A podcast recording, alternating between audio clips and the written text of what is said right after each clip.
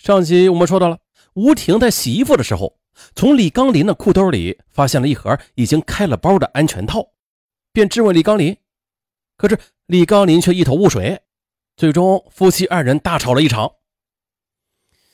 啊，这安全套风波使夫妻俩之间便产生了矛盾。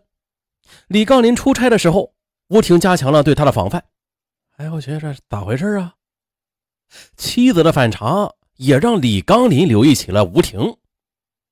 一天呢，李刚林出差回到家，床头柜上的吴婷的手机来了一条短信。短信是这样写的：“亲爱的，你老公今天在家吗？我在老地方等你哦。”李刚林看过短信，背上直冒凉气。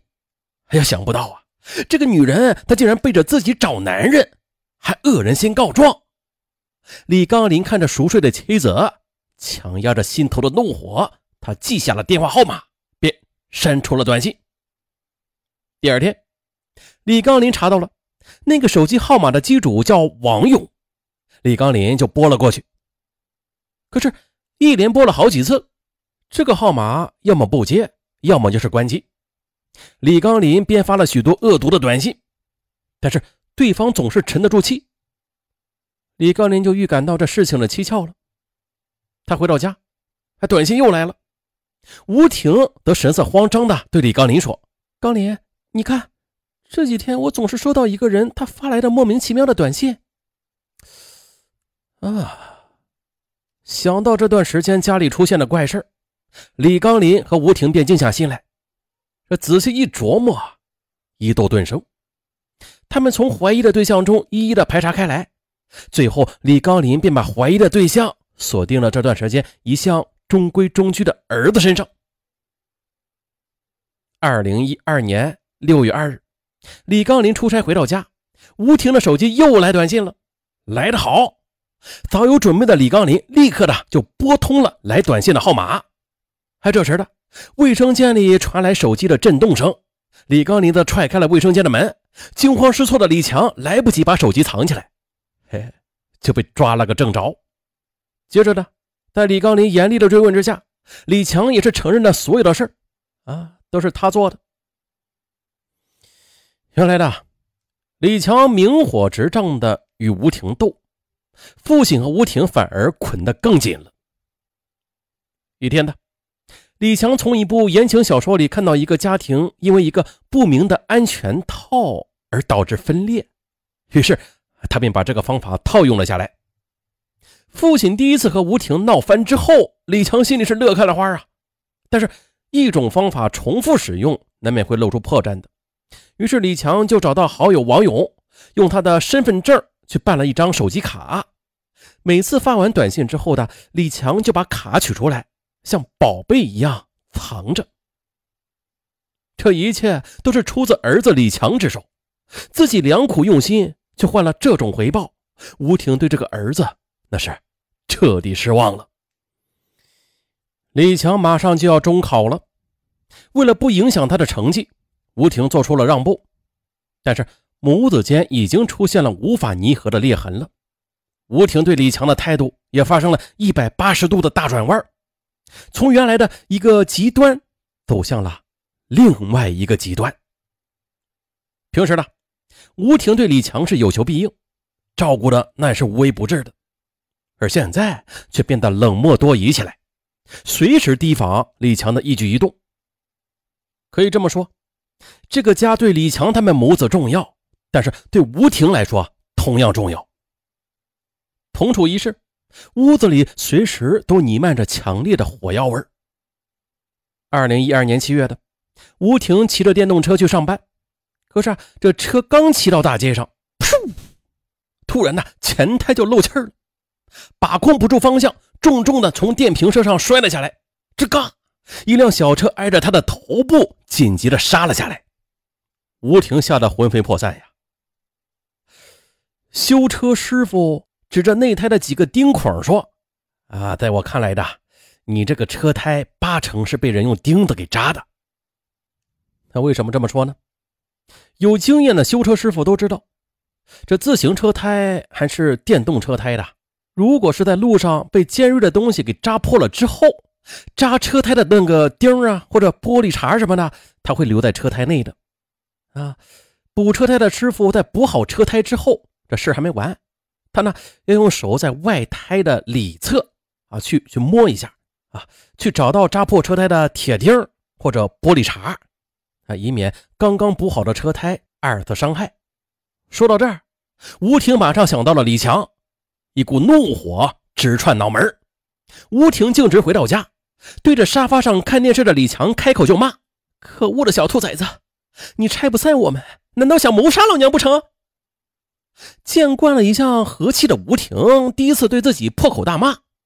哎呀，正有气没处发泄的李强也来了劲了，他脖子一梗：“没错，就是我做的，你能拿我怎么样啊？我就不信你能把我们母子赶尽杀绝！”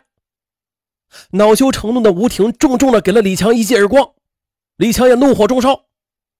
要不是你，我爸会和我妈妈离婚吗？现在的我妈又被公司解雇了，回到了乡下，我们母子很难再相见。这一切的一切都是你造成的。此时，心中的怨恨在李强脑子里翻江倒海，他腾的站了起来。就这样，吴婷和李强便厮打在了一起。慌乱之余。李强又抓起桌上的水果刀，向迎面扑来的李婷就捅了过去。李婷猝不及防，被刺中，倒在血泊中。他痛苦地挣扎着，鲜血溅了李强一身。李强这才意识到，坏了，出大事了，自己杀人了。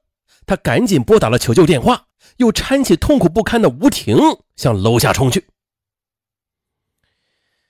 所幸的，李强这一刀。并没有伤到吴婷的要害，在医生极力的抢救之下，吴婷脱离了生命危险。而李强呢，则当即的被派出所拘留了。经过民警侦查，吴婷的车胎，他却并不是李强扎破的，而是路过一家装修门店的店铺时，吴婷的车轱辘不小心的就压到了装修的一块薄薄的板子上面，那板子上面刚好有钉的钉子。于是，这车胎就被钉子给扎破了。此时，守在病床前的李刚林向吴婷讲出了事情的真相。吴婷则身为自己的猜忌，悔恨不已。这儿子因此也是因为伤人事件有案底了。作为曾经婚姻失败过的李刚林和吴婷，又将如何面对这满心疮痍呀？啊，头疼。那这初恋是美好的，每个人呐，大不应该不是，应该说大部分人呐，都是经历过初恋的。那为什么说初恋是美好的呀？很简单，因为人的一生他只有一次初恋，那第二次那就不是了，第三次那更不是了。哎，干嘛呢？啊，但是这初恋它都是幼稚的，因为那时我们还不懂爱，更是不懂婚姻。是吧？你敢说你初恋的时候懂爱吗？懂婚姻吗？啊，即便是懂吧，那个时候也很年轻，懂得很浅。啊，可即便如此，好像有许多人还是喜欢怀念自己的初恋，那一如怀念那无邪的童年的时光一样。但是你却很难再回到初恋了，一如无法回到童年。可是有些人却这么说了：这熟悉的地方没有风景。啊，这诗意与温柔往往是在回眸中产生的。不过，用心去抚摸过往，那或许是诗意的；但是你用现实的手法去抚摸时啊，那后果可能就是灾难性的了。比如说，就是咱们今天说的这些案子，男主人公啊，主要过错就是他，他已经为人夫了，并且为人父了，但是呢，他却不惜一切代价回到了初恋身边。这不仅不智，也是不负责任的。他说：“我是为了爱情，狗屁！说白了就是不负责任。结果吧，这是两个女人加一个孩子，都为他的怀旧来买了单。这不是自私，这是什么呀？人呢，保持一种年轻的心态很好，但是一个过来人还用初恋的目光去打量婚姻，那就这意味着他根本一丁点都没有成长。”白活了。最终结果是什么呀？啊，这辆寻找初恋的婚姻末班车带着喜色冲冲而来，却很快的就带着血色冲冲而去。好，本期节目就到这儿，咱们下期再见。